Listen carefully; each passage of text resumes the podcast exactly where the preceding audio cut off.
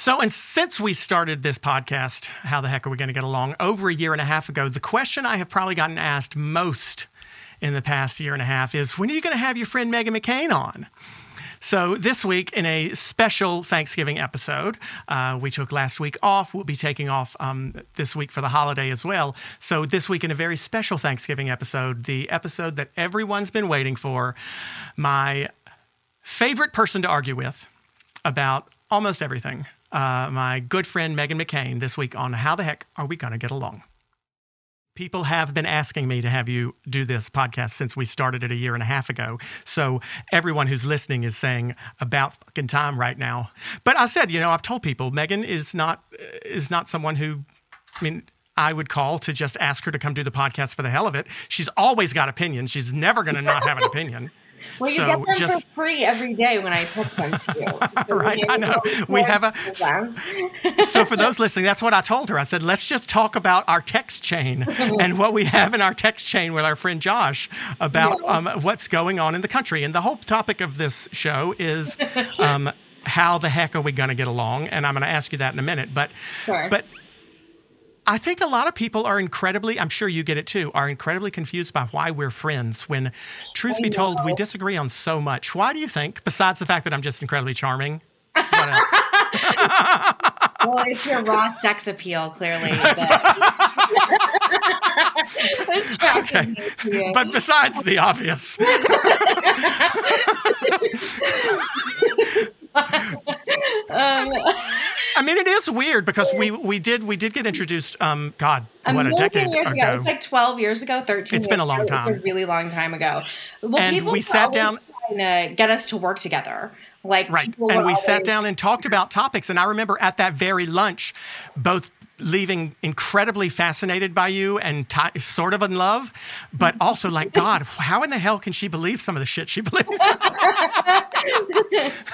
well, we definitely, I mean, I think, but I want to say three things because I get asked about our relationship a lot too. Um, I think that, um, you and I are both obsessed with politics, and I always tell people that you're like much more of a political animal than I mean, I think anyone who had ever run for Congress obviously is, but you're very politically engaged. You have strong opinions as well, and you're a really good debater. And we spend like 50% of our time, maybe even more, talking about politics and talking about the world. And you're always a good foil for me, and I think I'm a good foil for you because I know that it's safe to fight with you. Like, I can literally give any raw opinion and there are times where i'm like this is just for clay this is opinion that is literally just for you um, and I know that I won't be judged, and it's like a safe space, even though I fucking hate that word, safe space.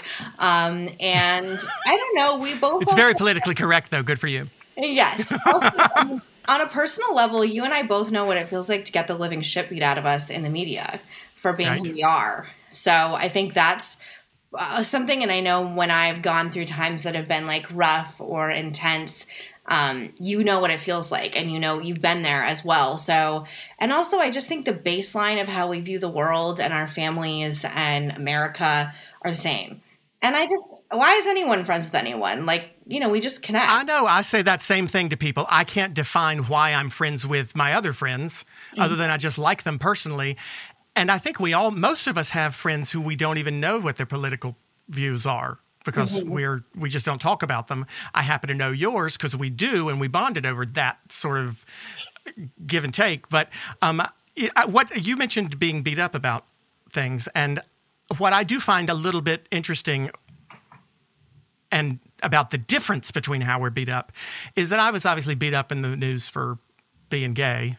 Or, I mean, I wasn't beat up for being gay, but I certainly was in the closet for a period of time, took a while to figure it out myself, came out in 08, and I kind of went through. I, I, came out a little too early. I came out when it was yeah. still okay to make those jokes. Yeah. I'm fine. I mean, I, I'm not upset by them, but you kind of get crap for.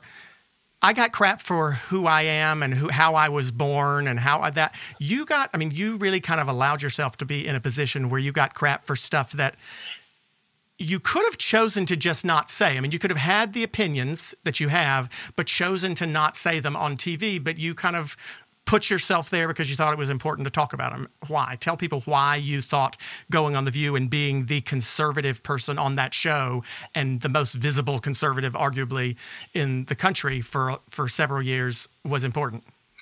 Well, I I mean, I don't even it's not even possible for me to censor myself or like Amen. Like, yeah, like I want to, which I've certainly been in situations would have been more helpful. Like it's just not my nature. It's not my personality. Um, I think there's a really lucrative and this is not a judgment on any women who do this because like fantastic on you but there's like an extremely lucrative successful space in television for very inoffensive women for women who are like polite right. and beautiful and talk about being a mom and let's all just get along and you know let's like laugh and dance and drink wine. And that's great like amazing. It's not something that personally appeals to me when i um, am consuming television but it's a huge market. And is there a sliding doors part of me sometimes that is like if i had just been like a cute mom and someone who uh, you know sort of neutered down my opinions on television. Would my life look different? Yeah i'd probably be bored out of my mind. How do you even imagine that? I can't imagine that with you. I can't imagine that alternative. it's i mean i would have to like reanimate my dna like i'm just a really opinionated strong person but with strong opinions comes strong reactions. And um, you know, I always feel like I'm saying what a lot of people are just thinking and maybe are too, uh, you know, worried about like the public backlash to say or think. Um, I don't care. I don't care. I like, I'm very proud of the work I've done and continue to do, hopefully. And, um, you know, I think there's a lot of people in America that agree with me. And, well, yeah, go ahead. Well, I set you up for that uh, that question because I, I expected your. I mean, I know the answer already in part, but talk about the importance of having the voice at the table because I don't have to tell you or anybody else that there were many times that I watched the show or hell was even there visiting where I would sit in your dressing room and go, shit, what? Did she say that? I wish she hadn't said that, or I wish she hadn't had that opinion on gun control or, or whatever else it was. But you'd come back and I'd say, why the fuck did you say that? And you'd say, somebody had, I mean, I mean, talk about the, the importance of having that conservative voice in a panel of people who otherwise kind of all agree with each other and why it's important for us to listen to the other side. I mean, I think people like to pretend in mainstream media that Republicans don't exist. It's just easier to have every network not have any or to have the like Republican du jour, which is like a Republican who once voted for Bush when I was in middle school and like still for whatever reason brands himself as a Republican because you can make more money saying that than by being a Democrat. I don't have a ton of respect. Actually, I have no respect for people who do that. Um, and my favorite line is that I didn't leave the party, the party left me. Well, some of us are still trying to like reform within the party and still try and make a difference. And what's confusing to me about things like the Lincoln Project are, you know, there's nothing Republican or conservative about anything. You're literally giving money to Democrats. Like, what about being pro life? What about fiscal conservatism? What about like the main tenets of being a conservative? Did that just blow out the window too? So I think for me, it was just important to show a real conservative. I'm a real one. And I got a lot of heat and I've certainly gotten a lot of shit from a lot of different people, but the flip side is I also have a lot of trust with conservatives in the country, and I don't like this isn't just like anecdotal. There's like data and research that my agents have done that back it up. And conservatives know that I am a real one and that I wasn't embarrassed to be one on TV. I wasn't like rejecting where I came from to mainstream myself. Um, the other flip side of that is there are circles I can no longer go into right now. There are places that just like it's not socially acceptable to have Meghan McCain in um, because like like um, you know there's certain like media places and me i used to like in the beginning of my career when we first met i would be invited to like a lot of like you know proofy media parties which i, I don't like going to anyway so it doesn't matter but like there are people in media who don't want to touch me anymore and don't want to be friends with me and don't want to know me and a big part of that is my politics and i think people just just sort of assumed that i was like um, squishy and in the middle for a long time and that's very acceptable but being super pro-life and pro Second Amendment and being against BLM are not things that you can think and believe and be accepted in some spaces. And I don't give a shit like at all. But it's interesting to me that there are, I can't name one other mainstream Republican not on Fox News who is sort of defiant in their politics in the way that I am. And it makes me sad. So, but tell, how, answer how were, was it possible for you to not be embarrassed at times when when when sometimes there are things that are going on in your party that I know you think are nuts.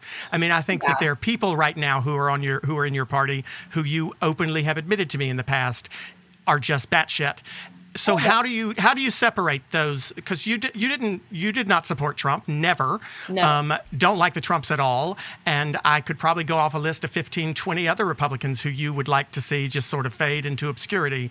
So how can you still be answer this question that many people ask? How can you still be a Republican when the most prominent faces of your party are the Madison Cawthorns and Marjorie Taylor Greenes and Matt Gaetz and Donald Trumps?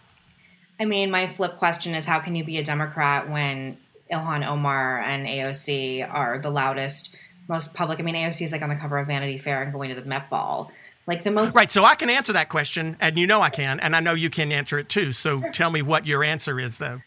Um, first and foremost, I, as crazy as I think people like Marjorie Taylor Greene are, and I do, and I think she's actually very dangerous. She's, but she's also been stripped of her committees. She has no legislative power whatsoever, which I do think is the difference between like my most crazy and your most crazy, with all due respect. Um, and I think for me, a my values are all the same, and b.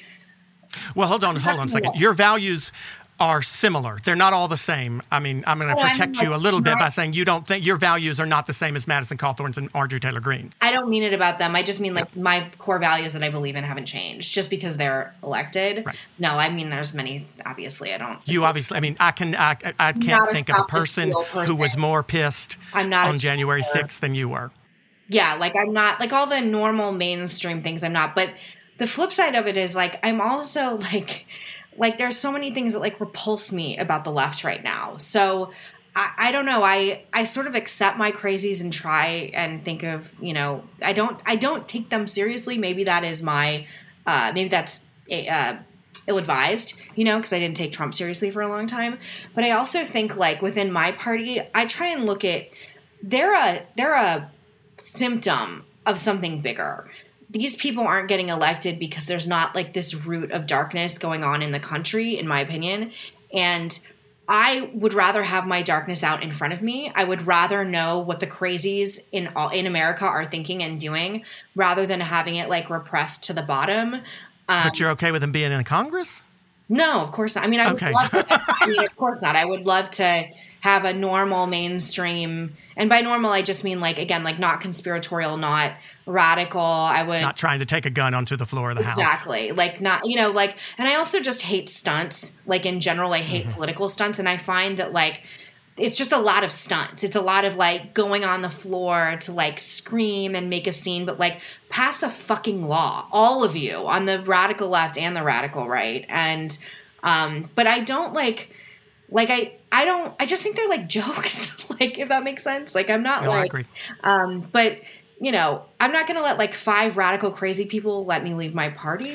If that makes but sense. are they? I mean, like, but look at people like Liz Cheney, who I, I know you don't agree with on everything, and uh, but how do you feel when someone like her gets kicked out or gets called not a Republican? Makes me very sad and very angry. Um, I really like. What should she do? I don't think she gives a fuck. I mean, from what I know about her, I don't know her. We have exchanged emails and direct messages and um, uh, emails with her staff because I was defending her on television. Um, I like her. I, I, have always liked her. Um, I'm always going to have an affinity for like somebody who has a famous dad who's making it on their own. Um, and I think she has like balls of steel, which I really respect. Obviously. Um, I don't think that, you know, whether these people like it or not, you can't actually throw people out of the party. You can't actually take her membership away. I think they tried in Wyoming or they voted. Well, I guess they, they don't refer to her as one, but so if she runs in Wyoming, is she going to win? And what's going to say if she doesn't? I haven't been following her race closely enough. I know that there's a lot of people trying to primary her probably yep. I just expect a lot. And I think Trump has not has endorsed one of them at least. So regardless of that, and I don't agree. I don't know the, the details of of Wyoming and whether you can run as an independent if you lose the primary, like um, you can in Alaska. But do you think do you think that the majority of Republican electorate in primaries thinks like you and Liz Cheney, or do you think that the majority of Republican electorate in primary, excuse me, primaries? Is going to go for the Madison Cawthorns and the Marjorie Taylor Greenes? Um, I think it depends what state you're in, and I think it depends which district you're in. Um, I really, like I said, I really like and respect Liz Cheney. It makes me really sad that when we talk about like being big tent Republicans, which people like Kevin McCarthy do all the time, it has to extend to people who come out viscerally against Trump as well. And that seems to be like an issue for leadership.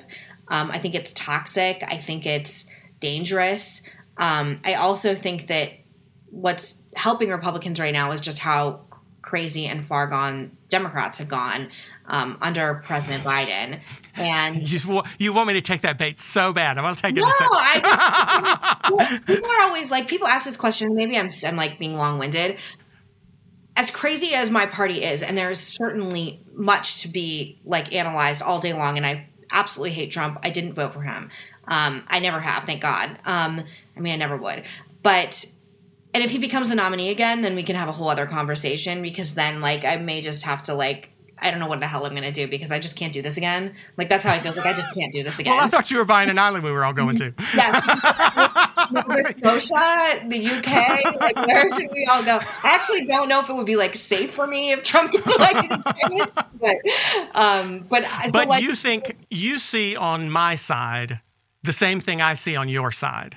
Yeah. So I mean, I I agree that my party has got a lot of divisions, and I will be one of the first to say we've got to do a better job of winning. And I have my opinions on why we didn't do as well in Virginia.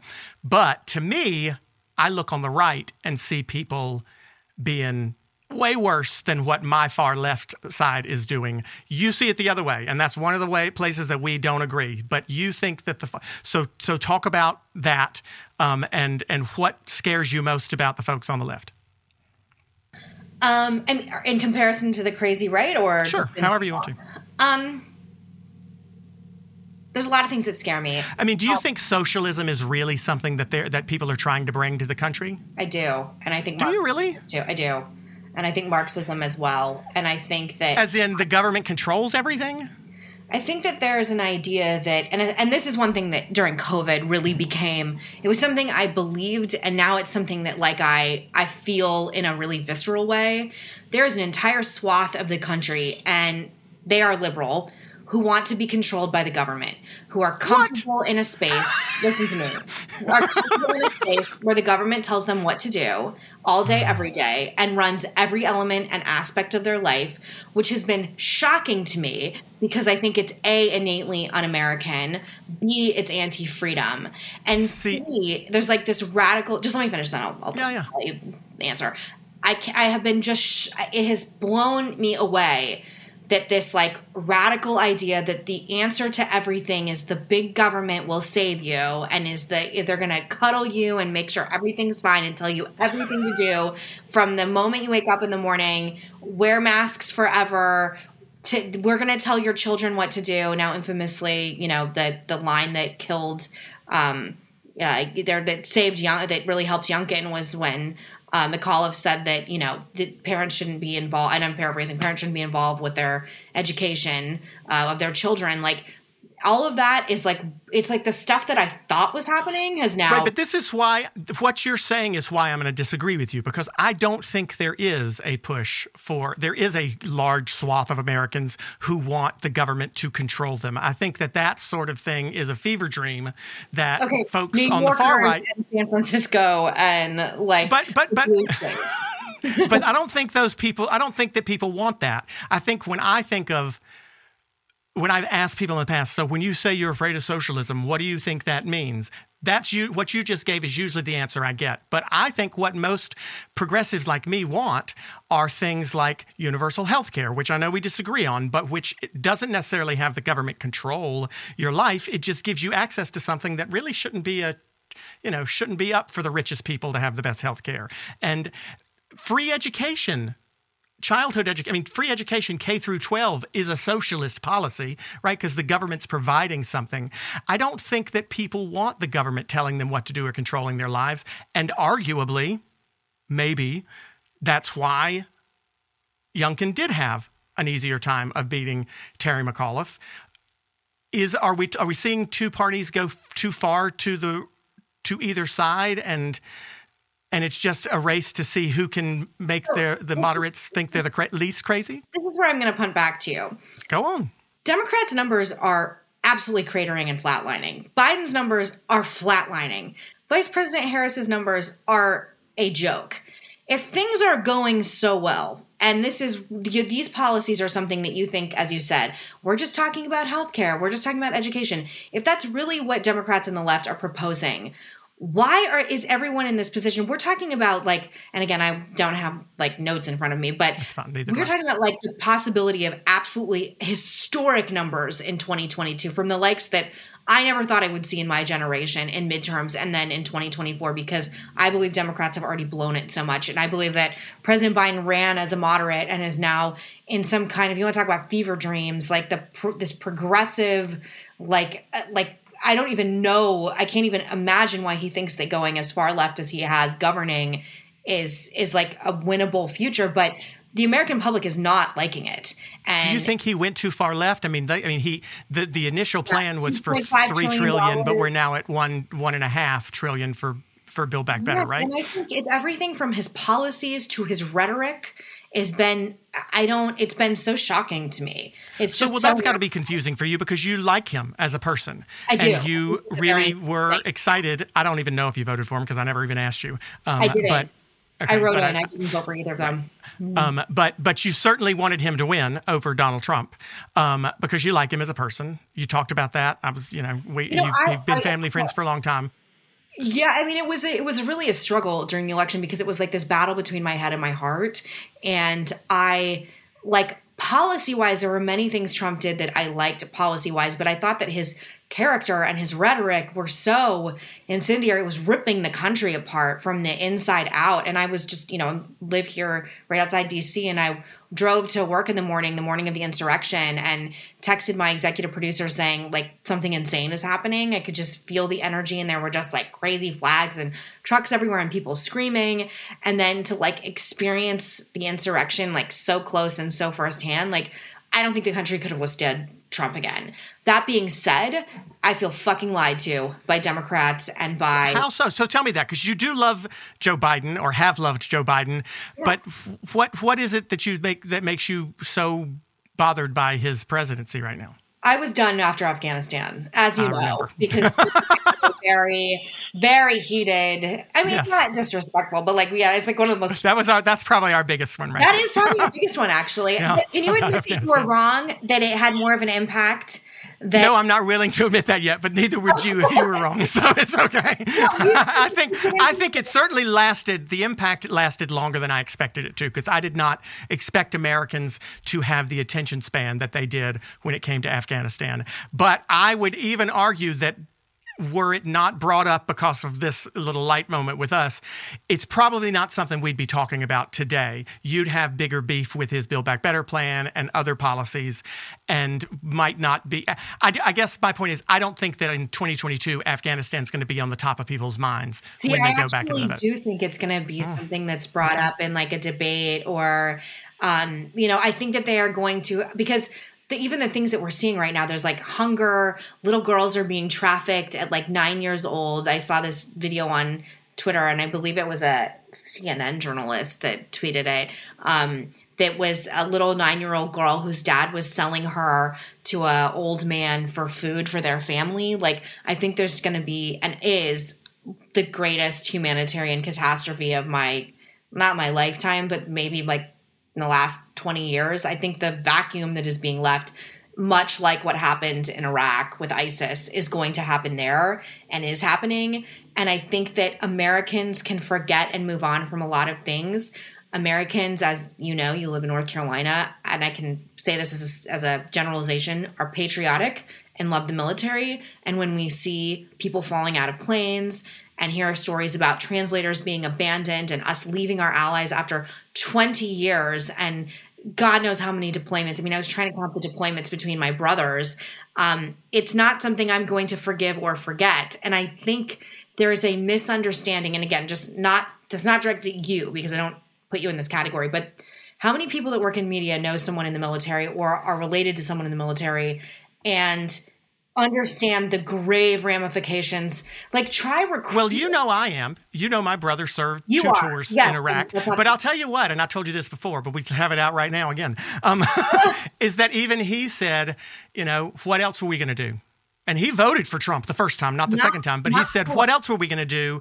Um, we, he said we should have left in 2012 after we got after we got Osama. not Um, out with the the even okay so i get the the people who wanted to leave I, i've heard that argument many times and i respect it especially coming from people in the military then you should have executed it when you left in a way that was that we didn't just abandon people and leave them there which is something that definitely could have happened and i am certainly not a military strategist but i watched many videos and podcasts from veterans during that time um, and respected people. There's this guy, um, Jocko. Uh, he's like a very famous, uh, I believe Navy SEAL. He has a podcast, and bunch of my friends listened to it. And he had this video that was talking about what Biden should have done and said, and what he said. And I can't repeat it at the time because I don't remember it verbatim, but it was what I wish President Biden had done and said. Do you do you worry at all about people getting into the country from that country without being vetted? That perhaps terrorists or potential or people who have I mean, in our country, yeah, coming into our country may have gotten into our country without being vetted or that we might be at risk because of that? Yeah. And you know what would have been great? Having a strategy to right, but so but the reason I asked that is so I could throw it back in your face and say and say that is that not the argument for why there is so much bureaucracy for those who did help us, for those who did help the American military there. If you were a translator for the American military in 2009 and then you did that for 2 years but then you left, it's going to take a while for us to make sure that between 2009 and 2011 you still stayed you know you're still not someone who coming to this country. I guess it's both ways. Either you're not vetting them enough and therefore dangerous people are getting in or you're vetting them too much and then people who should have gotten in are stuck there because they're still going through the vetting process. Isn't it like a he can't win situation? No, I mean, I think innocent people were left. So, I mean, the, the, again, like the videos that just made me sick of like people trying to lift babies over walls to get out. The video of the guy falling out of the plane, being so desperate because those people know what happens in Afghanistan when we're not there. I was one of the people, and you can call me a neocon, which people have in the past, where I believe that we should have a presence there in the way that we do in like places like Korea.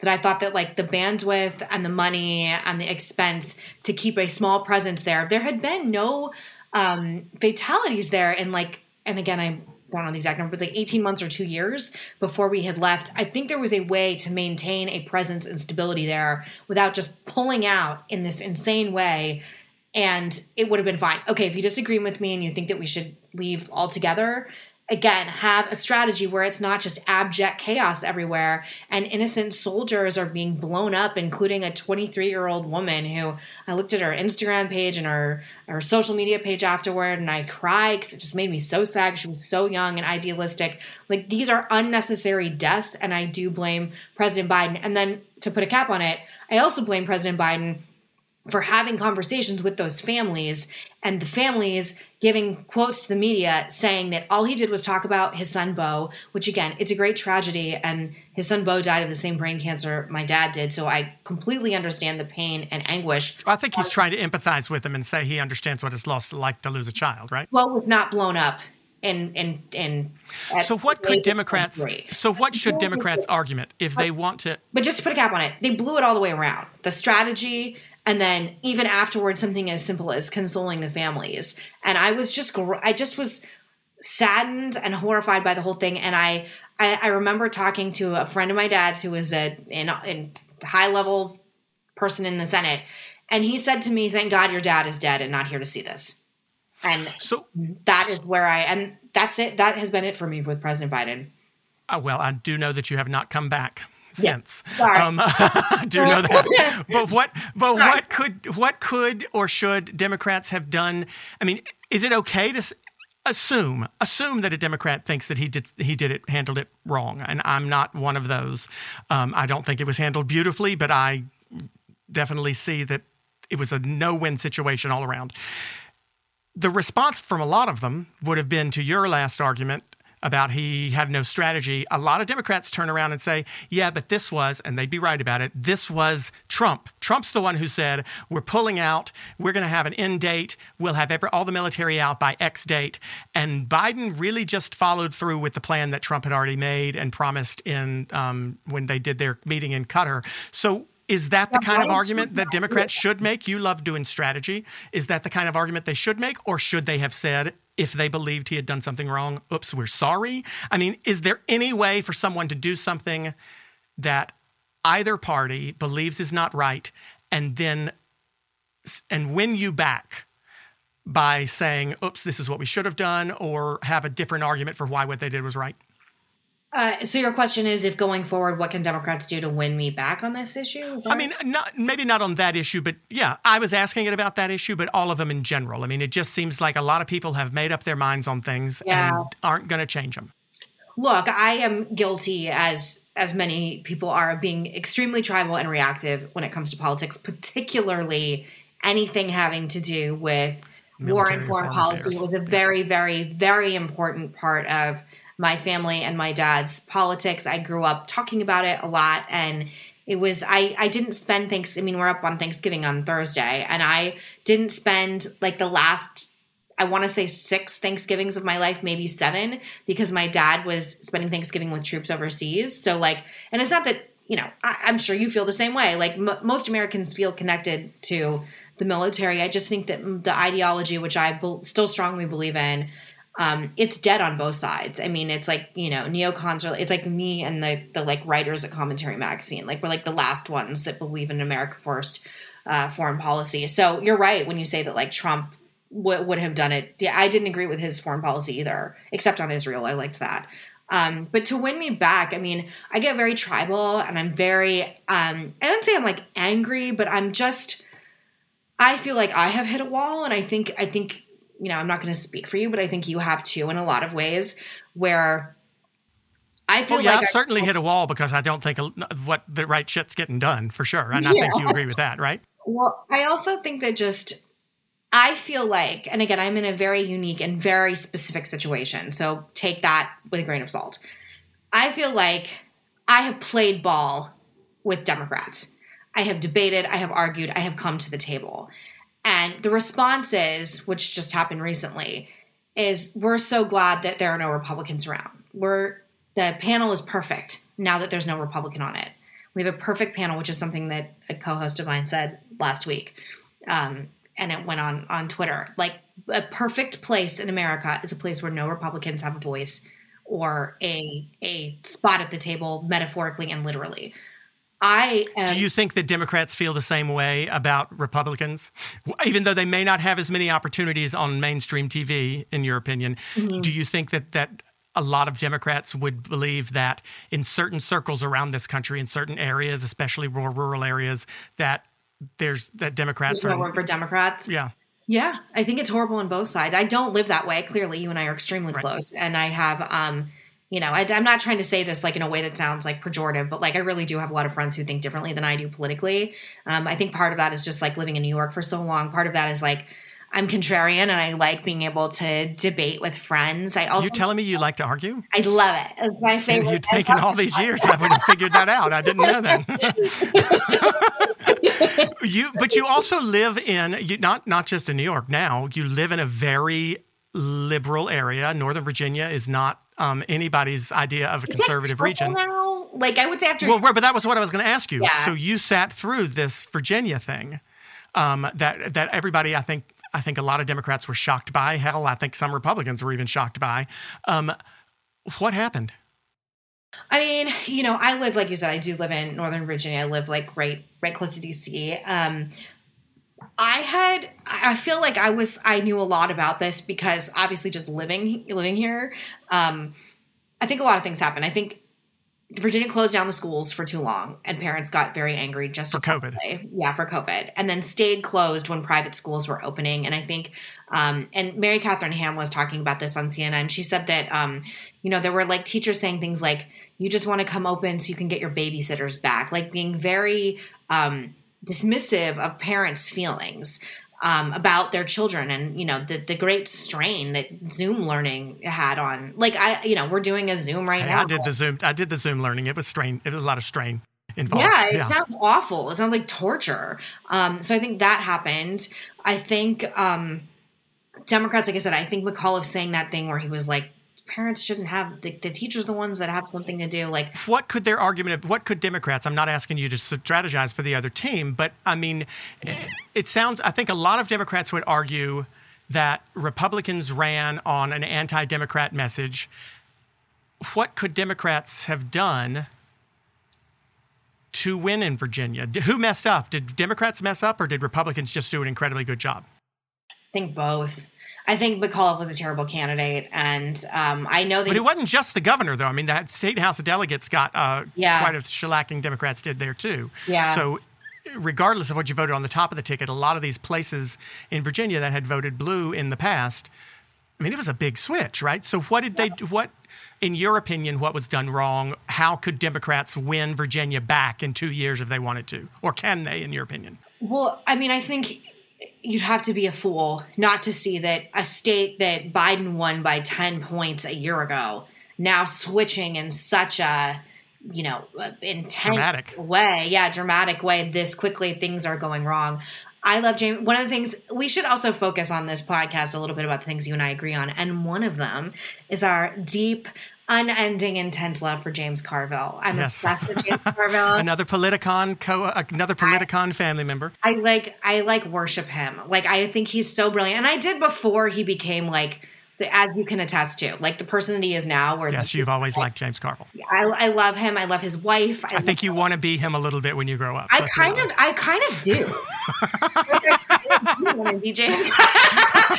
mean, you kind of already are. Say exactly what you think and give zero fucks about it. That's James Carville. It's also a little Meghan McCain.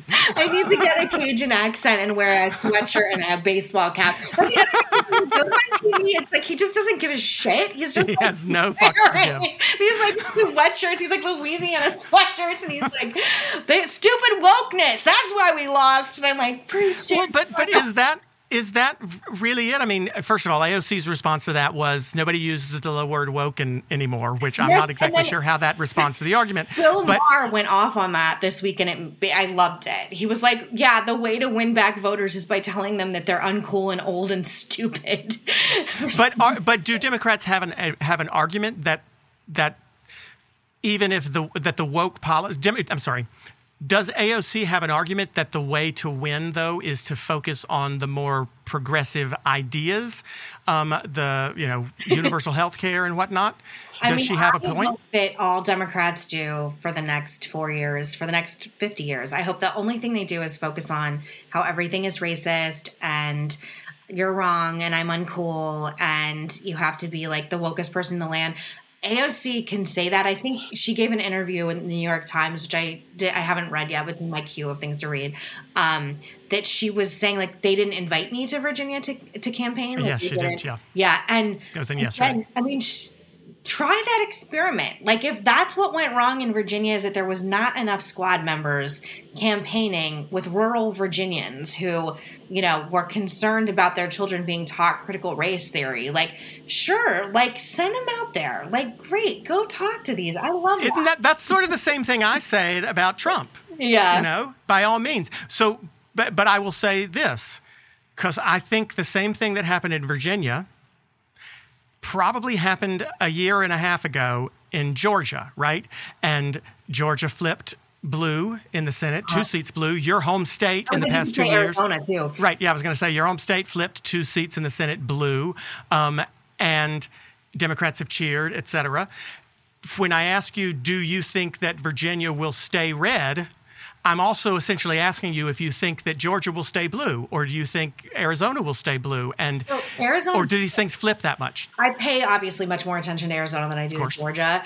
Um, the Cook report said like a few days ago that Arizona for Senator Mark Kelly, that that famous astronaut. Now it's all up, right? Yeah, yeah. No, that it's it's like now it's even switched to more than oh, likely to yeah, so more than likely for him to lose his seat, and it, he could you know they could pretty much run any Republican. I think that's not a you know, I, actually, I don't know. Arizona's politics are so. Maybe it's your. Maybe it's time for you to go down there, get to Senate seat. Absolutely not, um, because because I'm a Trumper, and much like you know normal people, you can't. I couldn't get through a primary. So what happens if? So what happens then? Let's talk Arizona because you made a point. Back. What happens if Arizona nominates someone like Kelli Ward? Crazy as hell. I mean, then, um, then, does Mark Kelly still have a chance?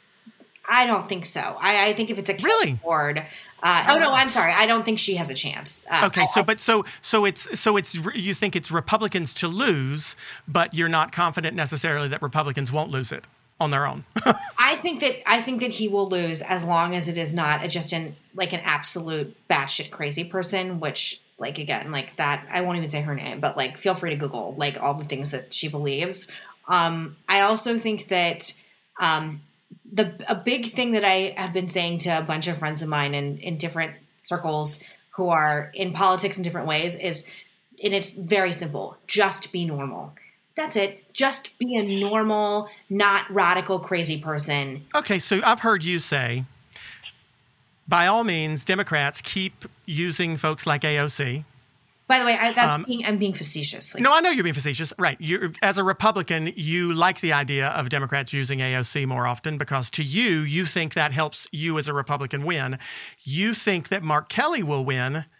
I mean, will lose unless Republicans do, uh, nominate someone like Kelli Ward. So I guess for me as a Democrat, I should be rooting for De- for Kelli Ward in the same way you're rooting for AOC, right? This is all um, back democracy, so no, we shouldn't be. right? No, no, no. But but, I, but I'm eh, that's but, yeah, that's the next part I was going to ask is are we essentially are we essentially just whoever nominates? Are we at a point now where it's whoever nominates the least crazy person wins? In a lot of places, in, in places like North Carolina, Georgia, Virginia, Arizona, places where the the vote is kind of split evenly. I do think that. I really. So you're telling me you think there are moderates in this country, then? I don't even think it's like moderate. You can't even describe it as moderate. It's just not batshit insane. It's like just not like the wokest of the land or some like stop the steal conspiratorial QAnon. Like the baseline of what I want in normal has like like the bandwidth for it has stretched so far out where I'm like, just don't be a QAnon conspiracy theorist and don't be like a socialist radical anti Semite. Like, but don't be a okay. But now I'm gonna give you real shit because don't be a stop the steal. 2020 is a was stolen yeah. type person. Um, I hate that. Right, but a huge chunk of the party right now in the House, at least the, the Senate aside, in the House, the Republican Party a huge chunk of them seem to be afraid to speak out against that type of thing. I know, you know I don't they, understand it. I just saw a clip of Ted Cruz this weekend. I don't understand it because I think it's such uh, what it, the law of depleting depleting. There's a term for it. Like I don't know. I don't know smart things like that. Um. there's to me, it's so dated because at the end of the day, it's like. I do believe that Trump people, for the most part, like if a DeSantis runs, they're going to vote for him ultimately, especially if it's like against a, a Kamala a or Ben Sasse or something. Yeah. Well, oh, you mean in the in the general? Yeah, in the general election. So I do think they'll go no place. The tricky part for both parties is basically like you and me, like this demographic of like white college educated voters, particularly women as well in the suburbs. Like that is a demographic that's like really up for grabs. Obviously went for Biden. Now we're seeing, you know, women like me go for Youngkin. And I think that stop the steal for me is like, you know, if you're a conspiratorial person who believes that the election was stolen and you like that man with the horns, like we have a problem. Well, see, I would see. Well, I would agree. I'm not necessarily up for grabs because I look at the House side and I see, okay, there are two people on the House side who are willing to acknowledge that a violent video was not a good idea. Cheney and, and Kinzinger in the Republican side were willing to say, yes, that was unacceptable. But on the Democratic side, even if I were, even if you were to say you wanted to take out some of the, even the progressives like Pramila, Pramila Jayapal ended up voting for the infrastructure package. So I don't know that my party has gone quite as crazy as yours has. Um, I think there's crazy all around, but I think that for whatever reason, there are not as many people in the Republican Party like you as there are in the Democratic Party like me. and you probably don't agree with that, but I, that's how I see it. I think that there's some of the rhetoric coming out of the squad and is dangerous in a way that also has real life ramifications. Like when you see, um, you know, obviously what happened on January 6th, and you see like, you know, some political violence that has happened. You also see political violence that's happened, in my opinion, as a result of a lot of rhetoric that the squad has helped mainstream, especially concerning anti Semitism, especially concerning Jewish Americans. I mean, I, I have met and spoken with Joey Borgen, who is a victim of the hate crime, Jewish hate crime that happened last May in Times Square. He had the living shit beat out of him because he was wearing a yarmulke in public. I have met with his parents. Um, he did not meet with Chuck Schumer. He did not meet the senators in the state. Did not feel the need to reach out to him and his family. I think that if you were um, any other, uh, you can't possibly be saying that Chuck Schumer is anti-Semitic. No, no, I'm saying that the rhetoric coming out. I'm saying I'm disappointed he didn't reach out to him, but I'm saying that the rhetoric of the squad. I think there's a direct correlation between the things that are being said about pro-Israel Jews and Israel and the spike in hate crimes that we're seeing against Jewish Americans and the rise in uh, hate crimes towards Jews all over the world, but particularly in the United States of America. So when people talk to me about Marjorie Taylor Greene, yes, obviously, like I think she's a wackadoo. I can't exactly point to one fine linear thing of something she has said, although she is an anti-Semite herself, so maybe that maybe she is. I was going to say the, the two of them have that in common. Some of them have that in common. Yes, and it's it's very scary and dangerous. But again, for me, like what I prefer is the lunatics out in front with their tiki torches saying Jews will not replace us. Jews have space lasers instead of this like academic all about the Benjamins. Jews are hypnotizing the world. That's what Ilhan Omar has said in the past. That my, you know, uh, the things that they are saying, there are, and I do a lot of work in this space. I just yeah, yeah. gave a speech with Senator Joe Lieberman. I just got an award also from from. I did, um, and I'm giving another talk the night before Thanksgiving. Um, uh, with a very significant Jewish organization. Um, the most speeches I'm getting booked for right now by far have to do with the space of combating anti-Semitism, and I feel like it is a space that it sadly the left has a really hard time speaking out in the same way against Jewish hate crimes and anti-Semitism that they do, and all hate crimes are horrific. Obviously, I mean, full stop, the end. But it's much easier to say, you know, Black Lives Matter, Asian Lives Matter, than it is to say anything against anti Semitism. And why? Why do you think that's happening? I have absolutely no idea. It is beyond my comprehension. I think it's sick and gross. But I do know that this activism space for me, I am not Jewish, but you know, I am I'm happy to be a ally and in the Jewish practically community. have a Jewish uncle, your uncle Joe. Yes, but the fact that it is the most amount of work I am doing right now in regards to speaking engagements and activism, it is what I'm being asked to do the most. It is what I am booked to do the most says that a there's a vacuum of not enough people that are willing to come into this space and say hey full stop anti-semitism's horrific and we shouldn't conflate it with having policy positions differences with with your image of palestine. And i i blame a lot on the squad. I really do. I blame their rhetoric. I think that some of the things that they have mainstreamed is is like more dangerous than I than I could have fathomed. The fact that I worry about Jewish friends of mine wearing their Jewish star necklaces or wearing their yarmulkes out in places like New York City scares the shit out of me. And the reason why it's so important to me is because I do think it's a space that's not getting enough attention. So when people say like your party's crazy, yes, yes, of course, but like there's a like it's like and again I don't remember exactly, but it's like a 115% spike in hate crimes against Jewish Americans in the past two years. Like there, there are ramifications for rhetoric and signals. And I'm well, there's, I mean, there's hate crimes against people for believing anything that they that another group doesn't agree with. I mean, obviously, yes, the hate crimes against Jewish Americans, but we see hate crimes against people because they're conservative. We see hate crimes against people because they're progressive. What has happened mm-hmm. to the country where we now are just, I mean, the, the congressman from Michigan who's gotten death threats because he voted for the infrastructure package. Um, we see the well the attorney for Kyle Rittenhouse got has gotten death threats from both sides because one he defended Kyle Rittenhouse in the first place, which of course pissed off a lot of people on the left, and because he came out and condemned uh, Matt Gaetz and Paul Gosar and Donald Trump Jr. for trying to support Kyle Rittenhouse afterwards and called them idiots for that. And now, of course, he's getting hate crimes, hate uh, death threats from the right. Why? When did it become? When did a, a difference of opinion become such fodder for just vitriol. Did that change recently? How how long how long has that been going on? Because I don't remember it always happening. I think Trump opened up Pandora's box. And I think a lot of people, and then I think that other politicians went with it. I think when you see Maxine Waters saying, if you see someone from the Trump administration out in public, get up on them and across them. Obviously, there's mob mentality. It's very dangerous. I think he opened it up and then nobody stopped it. And I think it's horrific. I hate it. I think it is un American. I think that if people can't come together, and again, you're extremely. I was going to say, how have we not killed each other? I don't know how you and I have. I killed you a long time ago. but but seriously, how have we? Because because well, I love we do it face to face. I know, but we do it. We talk face to face, one on one. Yeah. And I would argue, and I've said this a hundred times on this program, and I know I've heard you say it before too.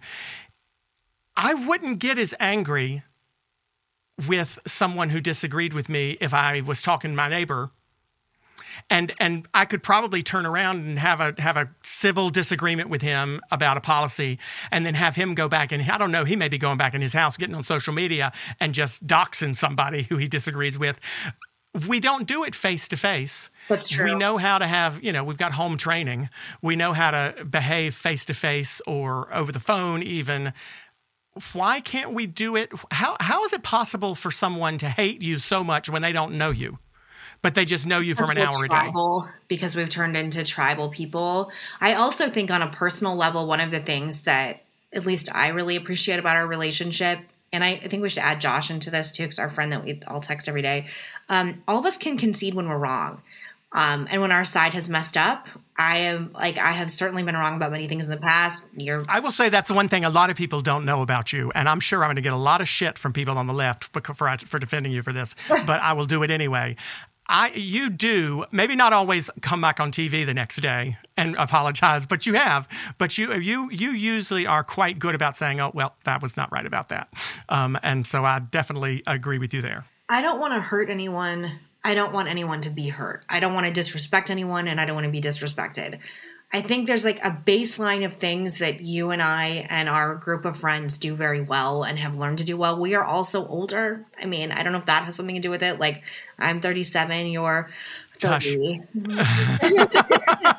and, uh, you know, I think that um, it's also something I think it's just like what we, how all of us were raised as well. Um, but I hate, I really, really hate it. And I actually think um, there needs to be some kind of like mandate where people in Congress are forced to socialize on both sides in one way or another. And if that's like, I don't know, like a dinner or whatever, I think when you don't know people, you don't treat them like humans. Or some people do. I don't think you and I do that. And it's why don't people vote though? For I mean, you talk to anybody in the in the world for, in person, face to face, and whether you agree with them or not, they will say that they're tired of all the hysteria and hyperbole and, and but no one goes to the polls to vote for the candidate who is willing to turn the volume down. Why? I don't know the answer to that. I mean, that people get out the vote for the ones who tend to be the Matt Gaetz of the world. He can Madison Cawthorn can turn out the vote on the right, yeah, and perhaps and arguably, you know, people on the far left can turn out the vote better on the far left than people who are not um, using Twitter or social media as, as well. I don't know the answer to that. I'll never know the answer to that because you know, and that's why you won't run for senate in Arizona. Is that it? I mean, there's no pathway for McCain in politics. I mean, it is a damaged uh, time in America, and MAGA still rules the Republican Party. It certainly rules it in its primaries. I have people within the Arizona Republican coalition who tweet me, and the actual AZGOP Twitter account tweets me some of the horrific, grossest insane. I mean, girl, you give it back to him though. So yeah, I mean, I, I can resist anything except temptation. Isn't that the? Oh, yes, you, you have no. I have so many times wanted to take your phone away from you. yes. and I know I've called a few times. I've been like, I feel that what I just saw on TV is going to get a tweet from you. I'm going to try to call you and stop you before it happens. I should. I always want to quit Twitter. I just haven't. You never. You always always say that. I do. You're like, I'm going to go up to Montana for the weekend. I'm going to turn my phone off. And I'm like, well, let's see that, Josh, that'll last two days. I know. it's like a pr- having one Pringle. Like it's like you can't have like one Pringle. I Um, you- why'd you name your book Bad, Bad Republican? Because people people should go check it out, not just because um, it's an important book, because you mentioned me in it, and of course we You gotta it. definitely um, buy, buy it on Audible. It's available on Audible. It's an audiobook. You can hear the dulcet you. tones of Mc, of Mich, uh, Meghan McCain's voice um, on Audible. It's called Bad Republican, but Mm-hmm. you named it that because I named it because I thought, first of all, it's what my agent always calls me. Is like, you're my bad Republican. And partly it's because when I was on The View, I was obviously like the villain and the bad one. But then when I go in conservative circles, because I'm, I hate Trump, I'm the bad one. You're like, you're like the odd one out. So there's like no space where I'm a accepted conservative or Republican except on your podcast, Clay. Um, but well, you're not. I mean, you're you're you're. The funny thing to me is that, well, I think a lot of people would say you're not moderate. You aren't. You aren't moderate in a lot of your views at all. But you are. You don't fit in that lane of people of Republicans who have switched parties now after Trump. We know quite a few of those. Mm-hmm. They're in the media now. They were strong Republicans before Trump. After Trump, all of a sudden, not only did they stop, I mean, you and I absolutely disagree on a woman's right to choose. Um, we disagree on gun control, and and I'll keep fighting you, and you'll keep fighting me on both of those until the end of time, and that's fine. Um, we disagree on a lot of things, but I do at least have some weird respect for the fact that even though you hated Trump and you did not want him to be president, as he was president, you continued to dislike him, but you continued to support those causes, and I, which it pissed me off. But we have seen other people who have such a dislike for Trump that all of a sudden they change their opinion on um, gun control. They change their opinion on a woman's right to choose. They change their opinion on any and all of those issues that I guess most conservatives. of Trump derangement syndrome for me on all sides. When Trump derangement syndrome, you yeah, call it. it's I, I, it's what it's, it's like a term that people use. It's uh, probably in the it's probably in the DSM now, right? in the I just think when he becomes the lens in which you see everything and feel everything and emote everything, and there's just people where I remember there was this one commentator who was on her honeymoon and was tweeting about Trump on her honeymoon, and I was like, first of all, get to what you're supposed to be doing on your honeymoon, and second of all, like if you can't have any space of sacredness where he doesn't consume your brain, like I'm sorry, motherfuckers, I have more reason than anybody in yeah, America yeah, yeah. anybody to have him consume my brain. I only think about Trump when he's doing something crazy in the news or someone is talking to me about it. I don't actively wake up and think about him. I don't see the world through his worldview. I think he was a horrific president and a demagogue in a lot of ways, and he has done intense damage to this country. And he's dangerous and could come back if we're not careful. Yes, So yes, that's what I think as well. And he put me through a lot of emotional pain, but I don't, I cannot stereotype everyone who voted for him. I can't stereotype everyone in America who feels like they have been abandoned and lost and that they aren't being heard. And I also have to, and I hate this this terminology, but I will say. I do have to check my privilege in a lot of spaces when I'm talking about him because, you know, I I still have a media contract. I work for the Daily Mail. I'm gainfully employed. I come from a you know wealthy family and had a famous dad. Like I have every privilege in the world, and so it's easier for me to have more options in my life than it is. And you and I were talking about this earlier today. Like someone in Appalachia whose family has been savaged by the opioid addiction and who feels like people on the left don't understand their cultural experience and I think when people have nothing to believe in, they'll believe in a demagogue, and we've seen it historically over and over again. And I worry about I, you and I, I think, and mark this moment in time, November twenty second. Clay Aiken and Meghan McCain are saying Trump has a potential to get reelected unless we all stop it. And also, that means people on the left and people on the right, and Republicans can't nominate him again, and Democrats can't keep doing things where they just have this like abject, repulsive reaction to anyone with an R next to their name. And I fear, and that's the thing I think you and I also agree on, is we both fear what a second term Trump Amen. would be like. Amen. And I, I, uh, more than anything, yes. And I still, where we I disagree is, I agree. I believe that the policies of Democrats, and we can disagree here. I believe strongly, strongly that the policies of Democrats are better for people in this country, and I believe that most people like our policies more when they're asked about them in a vacuum. So I want to run on those. And you might want me to run on those too because you may disagree, and that's fine. But let's get back to talking about sure. the issues and the actual policies that affect people's lives instead of, um, you know, constantly talking about arguments that you're not winning on your side, the far right's not winning on your side, and some of the arguments that I'm not winning on our side either. So, um, is, is that the solution, Meghan? How the heck are we going to get along? I think we're going to get along because there's no other option. Because we're like at a break. I truly believe we're at like a cultural breaking point right now. Um, I, I read this poll that said that like 48% of uh, Democrats think that America should be split into, and 52% of Republicans think that we should be split into Americas. That is not an America I want to live in. It's not the America I want to raise my child in. Excuse me. um, I don't believe in that kind of thinking. I also think that some of the greatest policies in American history and some of the greatest achievements we've ever done has been the combination of bipartisanship. Um, on a personal level, I've had a very intense, I would go so far as to say traumatic five years of my life, personally and professionally, that I would not have sustained myself through without my dad's close friends who are Democrats. By the way, his Democrat friends are way more awesome than his Republican friends, but I'm just going to put that right there for you, Clay. You're laughing because you know what that means. Um, and then on a personal level, having friends in just my life because it's like when people are people, you I don't. I mean, we talk about politics a lot, but like I don't. I, the first thing I think of when I think of you isn't that you're a raging liberal, which you are. Um, and I think that I don't know. I think that people don't want to live like this. That's another thing I keep saying is who likes to live like this. I don't want to live in a place where our kids can't hang out and have a good time because we have different political opinions or we can't find anything to come together on. I mean, there's just so many issues on the left that I've come more towards the middle on, especially when it comes to like paid family leave and prison reform in the past few years. And I'm open to having my mind changed. And I think most Americans are. Um, I still believe in that this is a dark time we're going to pull out of. I really do, in my heart, in my head. I really do. I hope you do too.